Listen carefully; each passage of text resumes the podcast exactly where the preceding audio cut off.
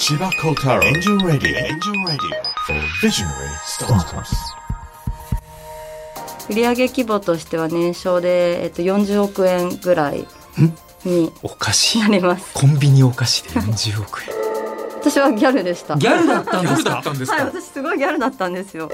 この番組25回目にしてめちゃくちゃ興味深い対象だな。この仕事始めてみて別なんか言語って本当にツールでしかないなっていうふうに思っていて自分の中でもすごく思い出に残ってる。思い出？さすが起業家の言葉ですね、千葉幸太郎エンジェルラディオ for visionary startups. 千葉幸太郎です。エンジェルラジオ for ビジナリースタートアップスビジョナリーナンバー25でお迎えするのは株式会社いちごファウンダー代表取締役 CEO 近本あゆみさんです。皆さん誰でも起業家になれるチャンスは本当にたくさんあるんだなという事例です。近本さんはなんとですね高校生の頃いわゆるギャルだったと。でなかなか学校のいろんなルールにも馴染めずまあ、自分の中でそのギャルを通して、えーいろんなことをまあ考えたりとか反発したりとかしている中でですねそこから奮起して早稲田大学に行かれてリクルートに就職してさらには起業家になられるというような、まあ、人生を今日の中で語っていただいています。本当にあの起業家になる方起業家になるべくしてなる方というのはたくさんのストーリーがあるんだなということを今日の番組から感じ取っていただければなと思っておりましていわゆるまあ起業家を目指して起業家をされている方もたくさんいらっしゃるんですけれども自分はもともと起業家を目指してないとおっしゃった近本さんがどういう変遷でガングロギャル人生からですね、まあ、今では世界中に180カ国エリアそして230万箱の日本の素敵なお菓子を海外に越境石をするという巨大ビジネスを作られたところまで、まあ、まさに進化されたのか。今日のお話からたくさん皆さん起業のエッセンスを感じ取っていただければなと思っています。それでは千葉幸太郎エンジェルラジオ for ビジョナリースタートアップススタートです。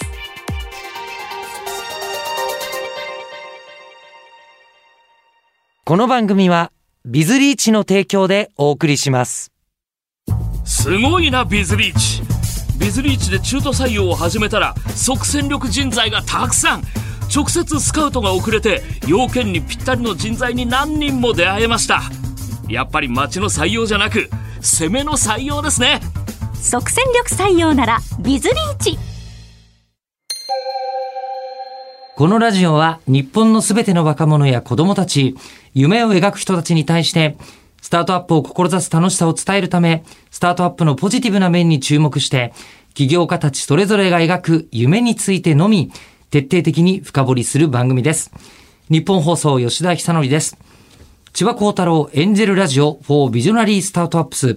この番組は日本を代表するエンジェル投資家、千葉幸太郎さんが注目する壮大な夢を持つスタートアップ起業家、ビジョナリーが登場。起業家たちが目指す夢の実現に向けたビジョンに、千葉幸太郎さんが切り込みます。あの、千葉さん、特別編の時にも、はいあの、お勤めがリクルートで、そうですね初めはね僕新卒がリクルートだったんで今日のゲストもはい。今日は後輩と申し上げてもいいんでしょうか。はい。お迎えするビジョナリーは、株式会社いちごファウンダー代表取締役 CEO の近本あゆみさんです。よろしくお願いいたします。株式会社いちご代表取締役の近本と申します本日はよろしくお願いいたしますよろしくお願いします本当に取締役っていろんなタイプの方がいらっしゃいますね。もう本当にもうすぐ今女子高生の方がいらっしゃったって言ってもちょっとそうかもしれないって思う、ええ。方が代表取締役。女子高生ときましたね。いや女子高生の2倍以上も生きてるのではいやめてくだそうなんですか？さい本当に。はい。あ、それはそれで本当に驚きです。はい。ここの部屋年齢不詳多い感じですね。そうかもしれないです。千葉さんが一番年齢おな同い年なえ？いや。47? えっ、と、今年6 7になりますになるとこですよね。はい。だからもうね、なんか年齢不詳部屋です。本当ですね。いや千葉さんもものすごくお若いじゃないですかあの好きな、好きなことだけやってる人間は年取らないのかなっていうことなのかもしれませんが。いやびっくりしました。でもそんなですね、まず近本さんが手掛けていらっしゃるいちごの事業サービスについて、まず教えていただいていいですか、はい。えっと、私たち株式会社いちごは日本の、まあ、いい商品とか文化を海外の方に発信するということをやっておりましてあのメインでやってるのはお菓子の事業になるんですけれどもオリジナルのボックスの中にはい日本のいろいろなお菓子っていうのを詰め合わせにしましてでそれを一つの商品として海外の方にお届けするっていうビジネスをやっております。お中元みたいな感じ？あそうですね、もうちょっとはいカジュアルですね。は いなんそうですねかキットカットとか、はいキットカッあトとかのコンビニおやつ、コンビニお菓子を詰め合わせパックにして、ドンと送るみたいな。はい。はい、でそれはあのサブスクモデルでやっているっていうのが結構特徴なんですけれどもあのお客様会員になっていただくとその日本の商品が箱詰めになったオリジナルボックスが毎月一つ世界中どこにいても日本から届きますよっていうようなビジネスをやっております。あの確かにたまに海外に行くと、あの、なんか同じブランドの、それこそキットカットでも、日本のやつの方が美味しくないかなっていうふうに思うことがよくあるんですけど、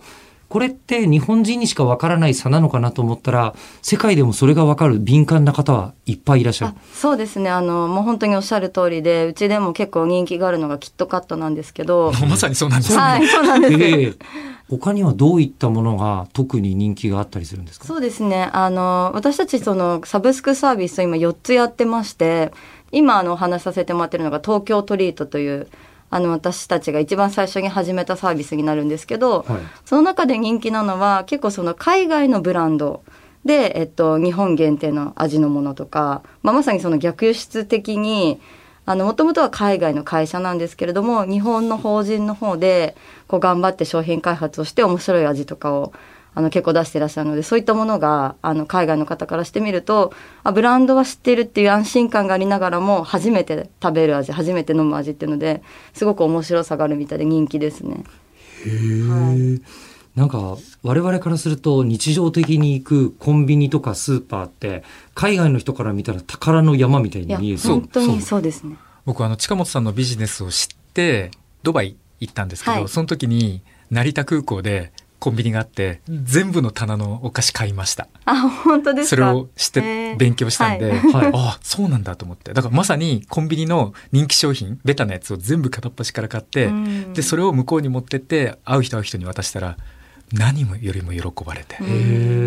嬉しいみたいな。日本語が書いてある日本のお菓子、うん。嬉しいって。へえあのそれが、はい。あの近本さんが手掛けられる前にあの大きくやってらっしゃった方っていうのは今までいらっしゃらないんですそうですね。大きくはいらっしゃらないかなと思います。規模感サービスのあ。を聞きたいなと思いました。ビジネスの規模。はい。はい、お菓子が何箱ぐらい出てるのかみたいな。あそうですね。あそうですね。で今創業7年目が終わるところになるんですけど、売上規模としては年商でえっと40億円ぐらいにお菓子なります。コンビニお菓子で40億円コンビニお菓子で40億円お一つ100円のお菓子だとすると 数千万個をそうですね。世界にお送りしてるってことですよね、はい、そういやもうまさにそうですね。えっとお菓子の数でいうとだいたいもう3000万個以上ぐらいですね。3000万はい。で箱数でも230万個ぐらいにはあ今なりますね。はあ、ものすごい日本のお菓子を何カ国ぐらいにえっと、輸出してる今まであの国と地域を合わせると180ぐらい。じゃあ、えっと、例えば、はい。えっと、もう当然ですけど、もう中国とか、もうアメリカとかそういうところにはもう大きなお客様がいらっしゃると思うんですけど、はい。こんな国までみたいなところも注文があったりする？そうですね。まあほぼアフリカだったりあるんですか、やっぱり？ありますね。中東だったり、そういうまあ本当にその日本とあまり普段接点がないような遠い国とかも大体その配送実績で言うとあのあるかなと思いますね。あと物流もすごいなって今思いました。あ本当ですか？そうですね。よく届きますね。いや、本当にすごいですよね。そこは本当に、あの、物流業者さんが頑張ってくださってるおかげだなっていうふうに思うんですけど、そこの開拓とかも本当に、まあ、この7年間、未だに大変ではあるんですけど、やっぱり開拓していくのすごく大変でしたね。コロナ前は、すべてこう、あの、基本的に、ほぼすべての国をこう網羅している郵便局を使うことができたので、まあ、一括でその郵便局にお願いして国際配送してたんですけど、日本の郵便局日本の郵便局からです。で国際配送の商品がいろいろあるんですけど、まあ、その中の一つを使ってたんですけどコロナになって郵便局が国際配送って一斉ストップしてしまったんですよ。それ事業の危機ですね。はい、そうなんですそこがもう本当にあの7年間やってきて一番大変だったなって思うところなんですけど、まあ、あの本当にもうある日突然ストップしてしまったのでもううちがその郵便局に向けて発送してた箱っていうのも全部戻ってきてしまってで最大で倉庫に2万箱帰ってきまして箱で2万？はい箱で2万。しかも賞味期限があるものそうなんですよ。でもスタッフにちょっとお願いして、あの、本当に申し訳ないんだけど、ちょっとしばらく、この問題が片付くまでは、少しちょっと、あの、出勤時間を多くしてほしいとかってお願いをして、まあ、なんとか、そこの部分はクリアして、まあ、自分の方でいろいろ配送業者っていうのを開拓をして、で、まあ、いくつか民間の業者さんで送れるっていうところを見つけて、大体、まあ、延べで2週間後ぐらいには、もう配送再開してましたね。はあ。自分の中でもすごく思い出に残ってる。思い出。今起業家の言葉ですね。ええハードシングスは思い出。ハードシングスの思い出ハ。ードシングス結構いい思い出になりますよね。なりますね自分の中のなんか地層に積み上がってきますよね。はい。乗り越えそうです。乗り越えられ、壁を一つ乗り越えられたなっていう、はい。ちょっとした、ちょっとした勲章に、はい、なってます。勲章 はい。さて、じゃあその近本さんのプロフィールをちょっとお伺いしたいのですが、はい。それこそお子さんの頃って、もう、例えば世界を相手に仕事をしたいとか思ってらっしゃったんですか？いえ、全く思ってないです。私はもう日本生まれ、日本育ちで、はい。あの、海外に留学経験とかもないのでもう一切そんなこと考えたことなかったですね。じゃあ、あの、まあ、世界を舞台にとか考えてなかったかもしれないですけど、自分で会社を立ち上げて何とかしようみたいな気持ちはあったんですか？いや、それもあの、幼少期とか全然なかったです。まあ、進学も、あの、企業のことを考えてとか、いお仕事のことを考えて、学校を選ぶとかいうのもあまりなかった？あそうですね。全然なかったですね。え学部はどちらに？大学の時は人間科学部で心理学を学んでました。早稲田大学のはい、早稲田。はい科学、部そうです。で、心理学。心理学を学んで、まあ別にそこで学者さんになったわけではもちろんないであ、すし、そうですね。はい。じゃあ、あのもう3年4年になって、じゃあ就職活動だなっていう時に初めて社会人としての身の処し方を考えるみたいな。えっと、大学時代に、あの、ちょうど私の時代って結構なんか学生企業の走りというか、結構学生時代に起業する人がポコポコうんあの出てくるような時期だったんですけど、私のその大学の友人でも、あの学生企業やってる子がいて、で、誘ってもらってちょっとそこで、あの学生企業みたいなこと私もやってたんですね。それどんな業種だったんですか？えっと、私がやってたのは、当時結構そのギャル向けのファッションサイト、ファッション EC サイトがありまして、で、その中の一つのコンテンツを私がこう任させてもらってたんですけど、ギャルだったんですか？私はギャルでした。ギャルだったんですか？はい、私すごいギャルだったんですよ。へえ。高高校生ぐらいから、中学生かな。はい、結構な、あの、金髪で、ガングロでみたいな感じその時代ですか、まさに。はい、まさにその時代で。じゃあエッグ的なエッグ的な、はい、感じでした。金髪ガングロだった時代があるんですか？金髪ガングロで、はい、ちょっとイメージが湧かなすぎて今唇真っ白で。真っ白はいヤマンバ山までいかないんですけど、まあそれに近いものは、はい、ありました。じゃあそれでセンター街をカッポするとかそうです。本当にしてたんですか、まはい、高校生の時は毎日センター街、うろうろしてるだけなんですけど、はいましかもうろうろしてるだけなんだマック行ったり、もうそれだ、カラオケ行ったり、それぐらいなんですけど、はい。はい、ギャルだったんですよ。へえ。全く将来起業家になる未来見えないですよ うんね。今んとこねえそうですね。完全にもう高校時代、進学校に一応行ってたんですけど、もうそこで学年ビリの完全落ちこぼれで、え。はあ。もうでもその時はもう本当社会人とかいうことはまるで考えず。もうまるで考えず、むしろ大学進学もなんでしなきゃいけないのかなと思ってたぐらいなんですけど、はい。あの、まずはちょっと進学だけ頑張ってみてっていうふうに言われて、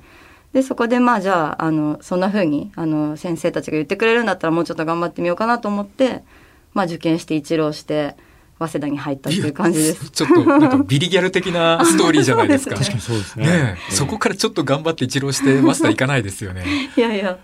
たまたまです。本当にたまたま受かっただけなんですよ。もう本当に。受験時代はまだギャルだったんですか？いや、えっと、そう、あの、先生たちに説得されて、されたので、まあ、高2でギャル引退して。ギャルの引退？はい。一体あるんだ、はい早々に引退しまして、えで、高3からじゅあの受験勉強したんですけど、はあまあ、現役ではちょっと難しくて一浪したっていう感じですね。え。はあ。じゃあ、ギャルの中に将来の大起業家が今もいるかもしれないっていう。あでもそんそれはなんかそんな気はしますね。やっぱり既存のルールに縛られないというか既存の考え方とかもう決まってることを壊したいっていうところからもしかしたら起業は始まるのかもしれないな。すごい納得感ありました。今日この番組25回目にしてめちゃくちゃ興味深い対象だなって今思ってるんですけど、何が興味深いってこの番組をやる意義が要は自分が起業家に向いてないと思い込んでるかもしれない人にもしかしたら自分ができるかも向いてるかもって気づいてもらうことなんですよね。そうです。ね。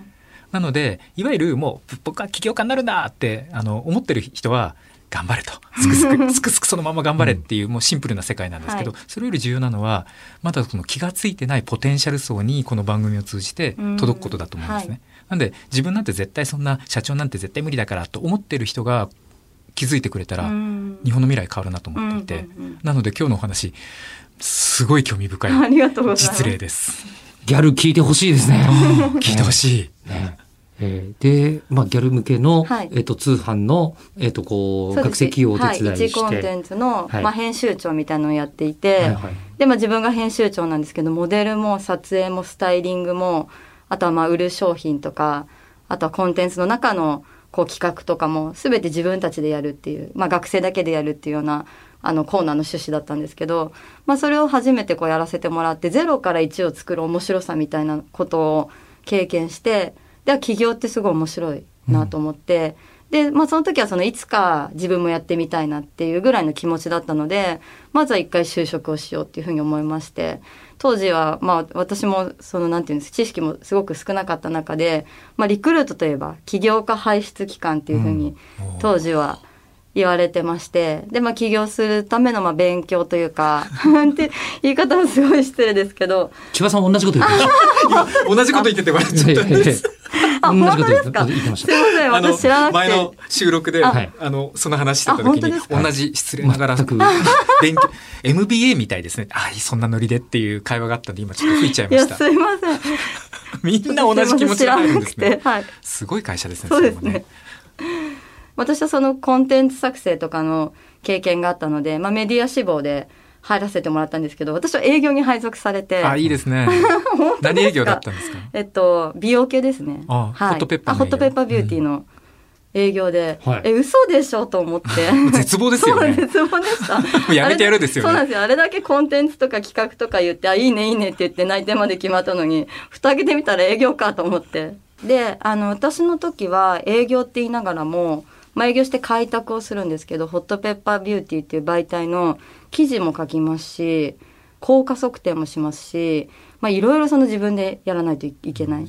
ていう感じだったのでなもものすなんか結局なんていうんですか結果としては営業だけじゃなくていろんなことを経験させてもらってすごく勉強になりました。で、えっ、と、これ、入社の2年目から、はいはい国内向け通販の新規事業の企画を、これなかなかないと思うんですよね。たった1年で営業から企画に転属って聞いたことないんで。うん。でじゃあ、まあ、その企画について、この EC ってどんな内容だったんですか、えっと、この EC はあの当時新規事業だったんですけどフラッシュマーケティングっていうあの手法を使った、まあ、EC サイトで。ポンパレ、あポンパレです。はい。そうですそうです。しい。あの時代って、はい。猫も杓子もやってたんですよ。うん。多分国内だけで主要50、60ぐらい同じサービスが立ち上がって、ね。はい。あれはインターネットの超巨大黒歴史だと思っていて、うん。超巨大黒歴史。そのビジビジネスモデルでいけそうなところにみんなが集中するっていう。でね。で結局みんなダメ全員が死んだっていう、はい このあんなお祭りは未だかつて見たことがない。でも多分業界全員世界中の業界の学びだったと思います、うん。もうそこでグルーポン事件と呼んだ方がいいと思うんですけど。事件。えみんなが同じことをやろうとしちゃうと、みんなでいなくなっちゃうぞっていう。誰も勝てないっていう。そううん。はあ。それが今はだからあんまり一人が成功してるからといってみんなが乗っかってくる状態じゃなくなってきたってことなんですか？うん。多分それ以来インターネット業界って極端に全員がいいねって言ってるものを警戒するようになってますよね。例えば今ある一定 Web3 に対して警戒感を持ってますよね、うんうん例えばですけれども、ただその時の経験が起業につながってるんですか、そうですね。はい。あの私がこの時その EC っていう経験をさせてもらってすごく面白いなと思ったのがあの一気に証券が広がるなっていうのをこう身をもって体験したのがすごく面白くて。でもともとホットペッパービューティーだけで載せてる時って美容室って証券がすごく狭くて、うん。私はエリア中目黒を担当してたんですけど、まあ、中目黒って結構その都会のエリアじゃないですか。でもそういうエリアですらほとんどのお客様って徒歩でいらっしゃるらしいんですね。なので、まあ、自分自宅近くでホットペッパービューティーで探していらっしゃるっていう方がほとんどだったんですけど、ポンパレっていうその通販サイトに載せることでその証券が隣の県とかその隣の県とかまですごく広がったんですよ。でその経験がすごい面白いなと思ってでまあそこでその EC ってやっぱすごく可能性が広がるビジネスモデルだな面白いなっていうふうに思ったんですね。っていうのがまあ一つと、あともう一つはそのちょうどその頃2010年代の初頭ぐらいだったんですけどインバウンドのあの海外の旅行客の方めちゃくちゃ増えてたんですよ。で私のその職場がまあ企画だったんですけどあの営業部とかと行ったり来たりしてたので東京駅と銀座をこうまあ徒歩で行ったり来たりするようなお仕事してたんですけどその時になんかもう日に日に銀座の街に外国人の方が増えてくるんですね。で今ではもう銀座の街に外国人の方がたくさんいらっしゃって皆さん写真撮ってらっしゃる光景って当たり前だと思うんですけど2010年頃って全然いなかったんですけど、うんはい11年12年って時間が経つごとにどんどんどんどん増えていってでこれすごいなと思ってでしかもその海外から日本に来てらっしゃる方が、まあ、他の国ではそんなに見かけないと思うんですけど爆買いって日本のものだけはめちゃくちゃ皆さん買ってらっしゃるんですよね。なのでこれってかなりビジネスチャンスあるなと思って、まあ、自分がその今国内向けにやってる EC を海外向けにやればまだその大きなプレイヤーとかもいないしチャンスあるんじゃないかなと思ってまず最初にその海外向けに通販をやりたいなっていう気持ちがこう出てきてでその後にいろいろ市場調査をしてお菓子が商品としてはいいんじゃないかなと思って今のサービスを始めたっていう経緯ですね。いわゆる越境 EC はい。というジャンルなんですけど、そうですね。越境 EC ってインターネットの業界であまたの人たちが挑戦して結構難しい業界だったと思うんですけど同じ EC の中でも、はい。ハイレベルに難しいものだと思うんですよね、うんはい。そこをやろうってそうは言っても決めた決め手はあったんですか？そうですね。あの決め手というか私たちも結構こう始めてからうまくいってよかったねって思ってるって言ったら変ですけどものすごいこう事業計画があったわけじゃないんですけど振り返ってみてその成功ポイントの一つとしては向こうのモデルに合わせた事業モデルで最初からビジネスを始めたんですよ。向こう？はい 同時に聞いちゃいましたね。すいません海外ですね、私がこう今やってるサブスクボックスモデルって、まあ、私会社と立ち上げたの2015年なんですけど2014年頃にアメリカでものすごくブームになってたビジネスモデルなんですよ。お今はその Netflix とか、まあ、 Apple Music とかサブスク型のビジネスっていろいろあると思うんですけどその当時はその情報型のサブスクビジネスではなくってフィジカル商品普通のこう実物を箱に詰めてサブスクで販売するというモデルがアメリカでものすごく増えてきてたんですね。で本当にいろんなものが売られていて、まあ、アニメグッズのサービスもありましたし面白いのは靴下だけとか。まあ、消耗品じゃ消耗品ですけど毎月。そうなんです。毎毎日まあ履くものなのであの箱に30個入ってるわけではないんですけど、まあ、23個ずつとか入ってるサブスクのモデルの靴下があったりとか。でまあ私がその会社始めた時に共同創業者と2人であの始めたんですけど、まあ、その人と一緒にこうどういうビジネスモデルでやろうかっていうふうにあの考えてた時になんか単にこう日本式のモデルで例えば海外に売り込もうとしてもやっぱりその海外の方の召集慣も違いますし見てるウェブサイトとかサービスモデルとかも全然違うので多分うまくいかないだろうなと思ってで海外ではまあどんなものがそもそも流行ってるんだろうっていうのをこう調べたんですね。でそしたらまあそのサブスクモデルっていうのが出てきて、まあ、これだったらその海外の方からの買い方としては同じなわけじゃないですか。なのでそっちに習えばうまくいくんじゃないかなっていう考えで、まあ、最初からサブスクで始めたっていうのが経緯というかはい。アメリカの方からするとよくあるサブスクとラインナップは全く同じ。でも中身は日本のお菓子。あそうです。その通りです。はい。いつもそのアメリカの方が買ってるその買い物の仕方とかなんか商品が届くタイミングとかそういうものを向こうに合わせたっていうイメージですね。ちょっと戻っちゃうんですけど、はい。独立してからビジネスモデル考えてるなっていう感じがするんですけど、これ就職しているうちにビジネスモデルがあって辞めたってわけじゃないんですか？そうです。就職してるうちからあの独立したいなっていう考えはあったんですけどなかなか何をやろうっていうところまで具体的にいかないまま3年経ってしまったんですよ。で当時は結構そのリクルートの中では起業したいんだったら3年で辞めろみたいな。全く同じこと言ってまあす本当ですか？恥ずかしいです。全く同じことをおっしゃってましたね。恐ろしく同じですね。同じですね。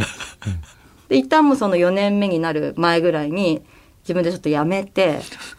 でそこからちょっとフリーランスでもともとのリクルートの先輩の会社を手伝ったりとか、まあ、リクルートの時のお客様のコンサルやったりとかでお金を2年ぐらい貯めてでその事業を始めました。はあ、でそして共同創業者の方がいたっていうのは、それはどんな方なんですか？えっと、その方はね外国人なんですよ。あそうなんですかそうなんですよ。はあであの私がもうその海外向けにこれ EC やったら絶対チャンスあるって思ったんですけど海外経験自分ないですし、英語も全然得意じゃなかったので自分一人ではできないなと思ってパートナーをずっと探してたんですよねリクルート辞めた後に。でいろんなとこでなんか自分こういうことやりたくて一緒にやってくれる人いないかなみたいな話をしてたらたまたま別のスタートアップで働いてる方の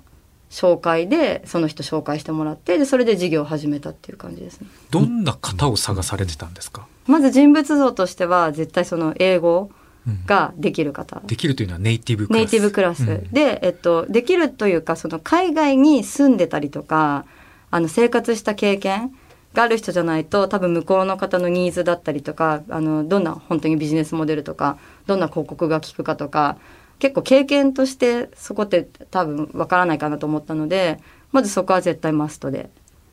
あの考えてましたね。で日本人か外国人かっていうのは別に特にこうこだわりなくで自分はもうその会社を辞めてもう絶対これ一本で勝負するっていうふうに決めていたのでそこに乗ってくれる人がいいなっていうのは思ってました。じゃあそれはもうアメリカの方ですか、えっと、その方はねインドネシアの方なんですけほどう。あの、まあ、中国系のインドネシア人の方で中国系も住んだことありますし、まあ、もちろんインドネシアもありますしアメリカにも、うん。あの住んだ経験があってで4カ国語話せてもう本当に世界中割といろんな文化に精通をしてる方だったんですね。なんか素晴らしい人材じゃないですか。そうなんですよ。で、ええ。あの、やったと思って、ええ。これはいけるみたいな感じで私は勝手に思ってしまったんですけど、まあ当時その人はその別の会社であの働いていたので、まあそのちょっとしばらく時間をかけていろいろお話をして、で、じゃあ一緒にやろうっていうふうに言ってくださったので、まあその方がこう、あの会社辞められるタイミングとかを見計らって、まあ一緒に始めたっていう感じですね。あの前も架橋の中尾さんが創業パートナーをはい口説くのにものすごいパワーをかけて頑張って頑張って、でもすごい働いてる方だからなかなかうん。辞めてもらってフルコミットっていうの大変っていうのがはい。あったんですけど、やっぱ辞めてもらってフルコミットはい。を引っ張り出したうん。きっかけって何かあったんですか、多分本当にいろいろタイミングというかあったと思います。その人は当時別のそのスタートアップで働いてたんですけど創業者ではなかったんですよ。なんですけど創業者の近くにいてこう自分で会社作るのって面白そうだなと素敵なことだなっていうのをすごい感じてたらしいんですねタイミングとして。なのでなんかそういうタイミングはよく自分は良かったのかなと思いますね。でそして、えー現1号を始めてらっしゃるわけですよね、はい。もう初めから順調だったんですか？いや一番最初その始めた月とかはやっぱりもう全然その知名度も何もないですし全く売れなくてで1ヶ月目は確か売り上げとして、えっと、箱数で50個ぐらいだったんですけど、うん本当にもう1日1個売れるか売れないかみたいな感じでしたね。であのまあその最初しサービスを始めた時からデジタルマーケティングをずっとやってまして、まあ、いわゆるそのネット広告ですね。でそれをあの、まあ、ターゲットは基本的にアメリカっていうふうに決めてたのでアメリカとか、まあ、その欧米諸国向けにデジタルマーケティングをずっとやり続けてたんですけど初めて34ヶ月目ぐらいでなんかもともとそのそんなにこうオーダー数が多くない国からポコポコってこうオーダーが急に上がるっていうことが起きてましてでなんでだろうと思ってこういろいろ見たら YouTube に上げてくださってる人がいたんですよ。でその当時は2015年ぐらいだったんですけどまだ日本では全然その YouTuber っていう言葉もないぐらいで、うんで、まあ、YouTuber の方がたまたまあの多分そのいろいろネタ探しを彼らもあの普段からされてると思うんですけどその中でうちのサービスが目についてでそれを上げてくださってでまあちょっと売り上げが伸びてっていうのがあってあ YouTube ってマーケティングに使えるんだって思って、まあ、そこから YouTube のマーケティングをずっとやってますね。じゃあもうそこが大い大きなまあティッピングポイントというかあそうですねはいバーンとこう行き始めて、で、そこからはもう50から今もうね、戻ってくるのが2万個戻ってきちゃうぐらいの、あの、数にはもう一直線でいってる感じそうですね。割とあのずっと受注数としてはあの順調に伸びていってるかなって感じですね。はい。そうすると、もうあの、なんですか、今までこれが、あの、やろうと思ったら、こう、お菓子を開発しているわけではないわけですよね。はい。他の方々は、そんなに大きく成長することがなく、いちごがそんなに大きくなったっていうのは、何か理由みたいなのを感じてます？かそうですね。あの結構うちはその組織を全て内製化をしてまして、はい。でオペレーションを自分たちでこう徹底的に磨き上げるっていうことに注力してるんですね。商品開発とかが必要なビジネスではないので参入障壁は低いんですよ、なので私たちのその競合とかも本当に多い時って、まあ、本当に全く同じようなことやってる会社50社とかそうなんですよ皆さん安易にすぐ外注をしてしまうんですね、うん例えばその梱包配送とかって大変だしそういうのってアウトソーシングで請け負ってくれる会社お願いしちゃおうとか、まあ、すぐ外注しがちなんですけど、まあ、EC ってやっぱりあの薄利多売な商売なのでそういうアウトソーシングすることでちょっとずつちょっとずつコストが積み上がってしまって、でそうするとあの商品のクオリティっていうのを下げざるを得ないというか商品クオリティに絶対返ってきてしまうんですよ。なのでライバルはやっぱりそのアウトソーシングをしてしまってで商品コストのクオリティがどんどん下がってしまってそれで評判が良くなくなってしまってどんどんどんどん潰れていったっていうのがあるかなと思っていてなので私たちはそこを徹底的に最適化するっていうのはずっとやってますね。なるほどね。なんか本当に細かいことなんですけどそ本当にちょっとした違いでなんか大きな差がついてくるのかなっていうふうには思いますね。でそして、まあ、そちらの、こう、東京トリートの方は、今、順調に、まあ、サービス継続中だと思うんですけど、今度はまた次のことをやりたいとか思われるんじゃないかと思うんですけど、今、近本さんのミッションってはい。何でしょう？そうですね。えっと、私たちいちごのミッションは世界中をジャパンにするっていうことを掲げています。すごい。ある意味、世界征服ですよ。ある意味。本当ですね。野望がでかい。はい。世界中どこにいてもこう日本のものが手に入るような社会だったりあとはどこにいても日本をこう体験しているようなあの世界にしたいなっていうふうに思ってましてそれをミッションに掲げてます。うんはい、ビジョンとしては、まあ、日本の文化を通じて世界中の人をつなげて常に日本の文化を体験したり日本が好きな人たち同士で語り合ったりすることがスタンダードな世の中にしていきたいなと思ってます。あの、近本さんは、はいもともと、あの、日本大好きみたいな気持ちが、ものすごくあるんですか？いや別にないです。面白い。いやなんか日本大好きっていうのはあの自分としてすごい日本愛が強い方ではないとは思うんですけどそそう、フラットな感じしますよね。うんそうなんかはい結構事業やってて、あ日本ってこんなにこう文化的価値が高いんだとかこんなにその商品のクオリティが高いっていうふうに世界から認知されてるんだっていうのはやりながら結構学んできたというかお客様に教えてもらったみたいなことは多いかもしれないですね。うんで、今に至るまで、はいあの、海外で生活とかなさってない？ないです。はい。英語は？英語もまだあのその流暢では全然ないですねこの仕事を始めてみてべなんか言語って本当にツールでしかないなっていうふうに思っていてなのでなんか英語ができないから越境は無理って思ってる方ってすごく多いと思うんですけど、別に自分の考えだったりとかやりたいこととかをこう一緒に伝えてくれるそのパートナーというか英語ができる方がいれば本人は別にできなくても全然大丈夫なのになと私は思いますね。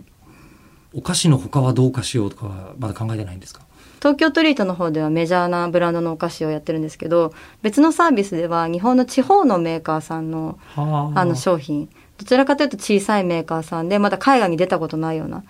あのメーカーさんの、まあ、海外進出を後押しするだったりとかで海外のお客様からしてみても新しい出会いをこう提供するようなサービスもやってましてでそのサービスすごく伸びてるんですよ。でお客様からこう言われたりとか、まあ、投稿を見てて感じるのはなんかより日本の文化的なものとか伝統的なものに海外の方がすごく興味を持ってくださってるなっていうのを近年感じてましてなので、まあ、もっとその日本のなんていうんですか和雑貨とか伝統的な工芸品とかそういうものもあのちょっと通販としてチャレンジしていってみたいなっていうのは思ってますね。まあこうあのいろいろと高齢化が進んで人口減少している中で地方大変だっていうお話をよく聞くじゃないですか。